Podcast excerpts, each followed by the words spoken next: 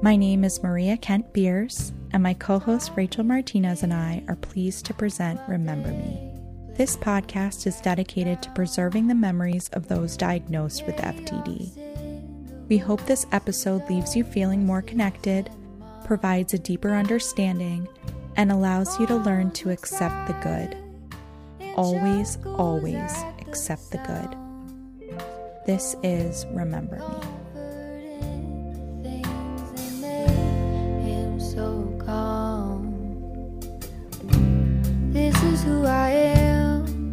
Happy Monday, guys. I wanted to give a quick introduction to this minimally edited episode. Maria and I are so excited to share with you an interview we did with somebody who's living with FTD. It was completely fascinating. We ended up talking for over two and a half hours, so we wanted to cut the episode in half to make it more digestible. We really hope you enjoy. We sure did.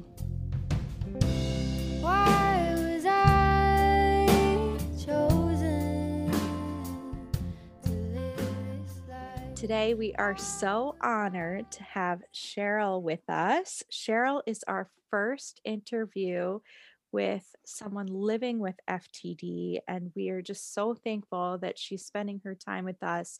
Going to share a little bit about her story. So, welcome, Sheryl. Hi, Sheryl. Thank you. And I'm the one that feels honored to be the mm-hmm. first one to do this. Thank you. First things first, we'd love to kind of understand from your perspective when you started to kind of feel a change and what that was like for you and if you could maybe describe some of the things that you noticed that made you feel like wait something might not quite be right yeah. Um the first thing i noticed was that i wasn't I, I couldn't remember words. I was trying to pull them down and there wasn't and for me that was weird because I had such a great vocabulary that to forget words just wasn't me. So that was the first thing. Um, interestingly enough, I was still driving at that time for another year. I didn't quit until later on. Um, but I was hitting curbs, making right turns. And apparently that's part of it too, which I guess it's your perception. So there was that. Um, and um, tripping and falling. Um, and I had Parkinsonism with the tremors in my hands. Okay. And that was a first as well. So um, there were those things. And um, I guess um, my memory wasn't too bad at that point. Uh, and then it started to get worse. I was doing a dog walking business because I had lost three jobs in a year and a half doing medical billing with no explanation. So I'm guessing that it's attributed to the FTD. Mm-hmm. Um, when I lost them, I decided, you know what? I want to do something else. And I started my dog walking business. I was doing really well for a while, uh, three years. Uh, at that point, I wasn't diagnosed yet. Okay. But um, I started noticing I was forgetting my clients. Mm-hmm. That wasn't going to fly. Mm-hmm. So at that point, um, I made an appointment. It was December of 2012. My diagnosis came pretty quick. Okay. Um, when I did see a neurologist, uh, they did all the testing, which is usually blood work, MRI, EEG, neuropsych test. If you're lucky, you can get a PET scan or a SPECT scan, which I couldn't because my insurance wouldn't cover it. Mm. But with everything else proving nothing was there, they went with primary progressive aphasia. It did not show up on my scan. It just recently started showing up about a year or two ago on my EEG as slow waves. Okay. So um, obviously, I've noticed my own progression. And I'm going to tell you exactly what my um, first symptoms were. Okay. Um, give me one second. This is like Maria. Are, this is so emotional for me. Uh, it yes. I I'm agree. bringing back everything you went through Oh with your my parents. gosh. I'm so sorry. No, it's, no. it's in a very good way. But I have always wondered, like, did my dad know something wasn't right with And that's a good question because not everybody does. Most of us do not have the insight that I have a, a, a patient support group, the FTD patient support group, which is just people with FTD. There's Mhm. 250 people in there. Wow. So all of us had the insight. But and there's still more out there. And this Mm-hmm. group has grown in the past three years like crazy. And that's a sad thing. Wow. Mhm, mhm. you know and we have everything from ppa to bvftd cbd and everything else you can think of that's under the ftd umbrella. Um, my initial symptoms were forgetting words stuttering stammered speech tripping and falling hitting the curbs getting lost in familiar places ringing in my ears. It's a big one bad judgment apathy um, tremors, and not being able to figure out tipping in restaurants and forgetting appointments. Math is gone for me now. Okay. Can't even do adding or subtracting without a calculator, and even that I get messed up on. Um, Okay. Spelling is becoming a very big issue. I cannot spell words. I, I try, even spell check can't pick it up. That's how off I am. So sometimes I'll go in and Google it to see if that can bring something up. And if it kind of gets it, I figure it out. Okay. Um, and um, reading has become an issue as well. So it's all around the speech language. right. Um, exactly. And um, it's very frustrating, extremely frustrating, especially because, you know, I was an avid uh, reader. I had a lot of vocabulary. I knew the meanings of words. My father was a CPA, he used to talk to us like a dictionary. so I had all of those words under my belt and it just kind of flew. So um that's that that was pretty much how everything started. okay. You mentioned something about insight. Do you know why, or could you guess why some people with FTD have it and some people don't? I can't, unfortunately. Okay. Um, usually, if they don't, um, they think they don't have anything, Mhm. and that's anosognosia. Right. Right. G Right. N O S, Yes. something like that. Yeah. Who even created that word? Like we have just said, like, don't believe it. Like that word every time. I'm like, I don't know honestly, but I do know that it it's sort of like protecting the person that has the disease because they don't know they have it. Mhm. It's really hard for the caregiver because totally. Yeah. yeah, trying to get them, you know, doctors and and Mhm. even just trying to converse with them and understand what is going on. It's like an argument all the Mhm. time. Mhm. And I get that. Yeah. So it's really difficult. Right. So Sheryl, you said you were first diagnosed in 2012.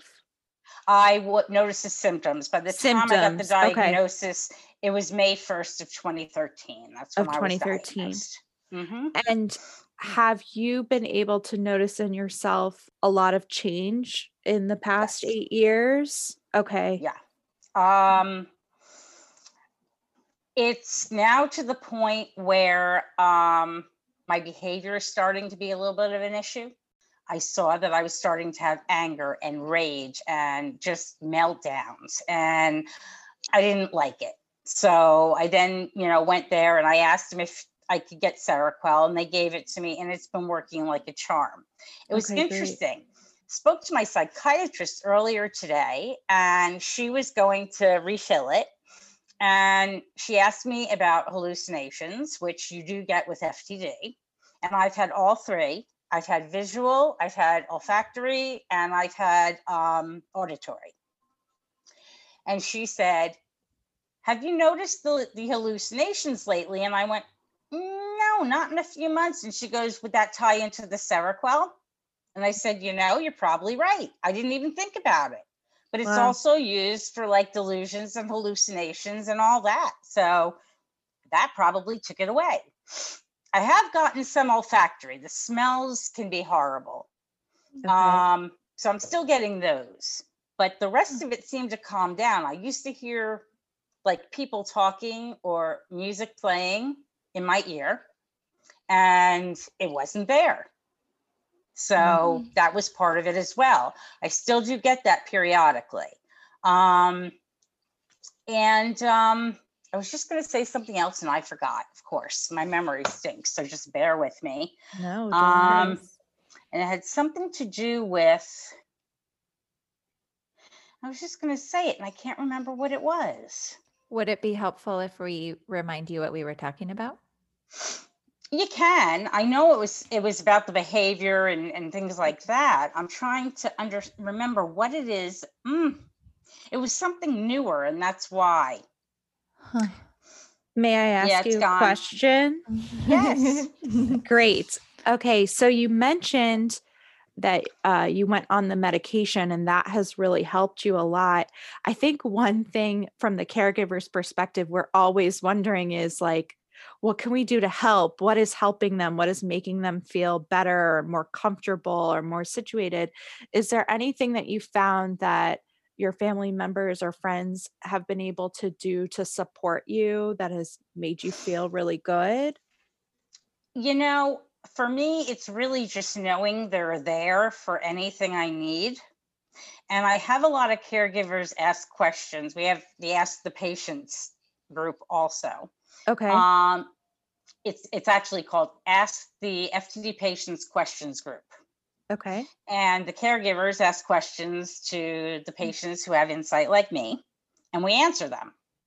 So they ask a lot of times, what can we do to know that we're making them feel comfortable, better, whatever it needs to be? And truthfully, listening, watching, especially body language if they can't speak, slow speech. You know, you speak too fast, we can't pick up. That's what I was going to say. Just brought it back. Okay. I, I can't understand everything that's being said to me anymore.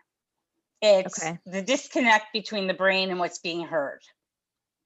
And it comes out just unrecognizable. So hmm. Some of the time I can get some of it and I'll ask, Did you say this? And we'll all just fall apart laughing because it's nothing like what it was. it's like a game of telephone.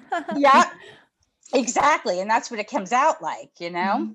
Mhm. Um, but what I, but it usually that's what I say to caregivers is watch for the body language, talk directly to the person, keep it slow. Um, just be relaxed. I mean, the biggest thing I think is that patients know that you care, that you love them. That's what it is. And I tell everybody that um, people hear even after they die, just for a few minutes, but they do. That's the last sentence to go. So just keep talking to them. Make memories. It doesn't matter if they're talking back or whatever, just as long as they know you care, you're there, you can talk to them. It's a big thing. So even So if you can't communicate back or uh, like you still feel that love, you still feel that attention. I think Yep. that's making me and Rachel sigh of relief, but also start crying. Um, yeah, I'm in I'm full sweat. Yeah, there's no. Woo. well, now you can just pat yourselves on the back and be comfortable knowing that you did everything you could. I'm Right. assuming that that you've lost your loved ones. I, I shouldn't have jumped to that. Do you still Oh have? yes. Um, my my father passed away November 10th, and Maria's pa- mom passed away one month and one day after. Oh So, wow! I'm so sorry for your loss. Yeah. That's really recent. Yeah, it's I am been so sorry. it's you know what it's i don't know Yeah. it's a weird feeling um I- and i know people are like aren't you relieved i'm like No, No. there's no relief here. No, you still miss the person. You've just watched them for however many years just Right. decline right in front of you. Yeah, It is a relief that we're not suffering anymore. That I understand. a hundred percent. Um, but yeah, I mean, this person is gone now. You still miss them. It doesn't matter if they died of dementia, they died of cancer, or anything else. Exactly. Right. It, it's a grief. It's a loss, and and Right. that doesn't go away. You know, it No, gets it a sure doesn't. easier supposedly. I I Yeah. don't know that either, but um, yeah. So, tell us what happened after you got your diagnosis. What was like, I'm sure, well, actually, before we go there, what was it like to get that diagnosis? What did it feel like? very interesting. Um, before I even went for my testings, I started doing the Google thing with my Mhm. own symptoms. Mm. Everything Mm. came up FTD. I couldn't Mm. believe it. So right then and there, I went, okay. Now I've had lots of bad diagnoses in my life, so I've learned don't react until you hear the diagnosis. But it was funny because I walked in there, he came over and he said, Well, nothing showed on your MRI, which is a good thing because we ruled out cancer and things like that. But that leaves us to just have primary progressive aphasia. And I said, Okay, just like that. Just okay. Now, mind you, I have apathy, so nothing bothers me. Mm. So he said, I'm sorry. I said, Nope, it's all right. I hopped off the table. I went to leave and he went to hand me a tissue. I grabbed the tissue. I wasn't crying. So I just left with the tissue and said, Have a good day. Mm. And Were I just, Were you alone? yes, that was Okay. literally my reaction. it was almost Wow. like it was just kind of matter of fact. Mm. It was very strange. Even I know that it was strange. Right. Yeah. We've heard now- we've heard that from a lot of stories. The very matter of fact, this is what it is. yep. Goodbye. Bye. Exactly. yep. There are a lot of people that will get depressed, that do get anxious, that do not know how to handle it to begin with. And I understand that completely because this is a devastating disease. Right. Um, but I'm such a realist, I guess, Mm. That Mm. it kind of helps. But the apathy is always there for me. Always. I went to, I lost three of my father figures within a year and a half. This was 2015 and 2016. Mm. I lost my um, uncle first, then my stepfather, and then my father. Mm. Mm. I went to my father's funeral.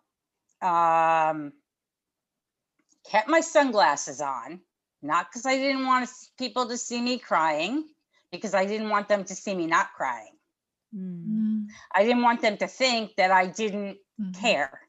Mhm. Right. So I kept them on and just went through the motions. And it's crazy because you know in your head what you're supposed to be feeling and what you're supposed to be doing, but you just can't. It's not there. Right. It's very odd. Wow. Wow. Yep.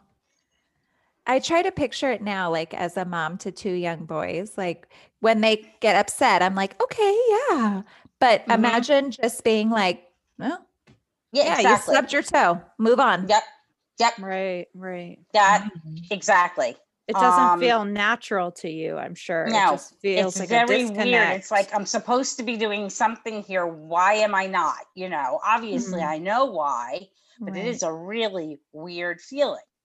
I mean, I see my kids, I love them, but I don't always have that feeling, that Mm. warm feeling you have when you Mhm. love your kids. Mhm. I have two Mm. grandch- uh, grandchildren now too. Them, I could feel a little bit more than I can my kids, which is the strangest thing in the world. And even stranger, everybody in my group, including me, we will cry over our animals being lost, Mm. but not our humans. Not our humans. It is so strange. Huh. I wonder And we had the discussion in there. Why does this happen? And nobody knows. I wonder if it's because animals don't talk back. That's what everybody was saying. and that their unconditional love is something Yes, different than right. our parents or our siblings or, you know, that kind of thing. That's what we came up with. I don't know if it's right or not, but I mean, you know, it's really it's interesting because of mm-hmm. how this whole thing works and there's no rhyme or reason. Mm, right. I'd love to dive into this support group that you're a part of. uh, Sure. We don't really know anything about this. We haven't talked about this on the podcast. I imagine it's been really therapeutic for you to have people to talk to that kind of understand what you're going through, Yeah. right? Howard, I don't know if you've known the name Howard Glick. Probably don't. He hasn't been on for a long, long time, but he was, he- they were making Howard's story, which they never finished. He used to have a blog. Yes. Yes. The name sounds familiar. Okay. Okay, he well, wrote like religiously. And oh, it, yeah. It was About like, everything. yes. Mhm. It was like a stream of consciousness. Yeah. It was, Yes. yeah. And um, I had heard about him and I heard about the support group. I found it with all this Googling because obviously I put in there, you know, frontal temporal dementia and it attached to his blog. So I got in touch with him and I asked him if I could join the group. And he said, not until you have a firm diagnosis. As soon as you're done, let me know. So, of course, March 13th came, or May, I'm sorry, May. And I immediately got in touch with him and said, The doctor said that I have primary progressive aphasia. And he goes, Okay. So he hooked me into his group, which is Okay. the FTD patient support group.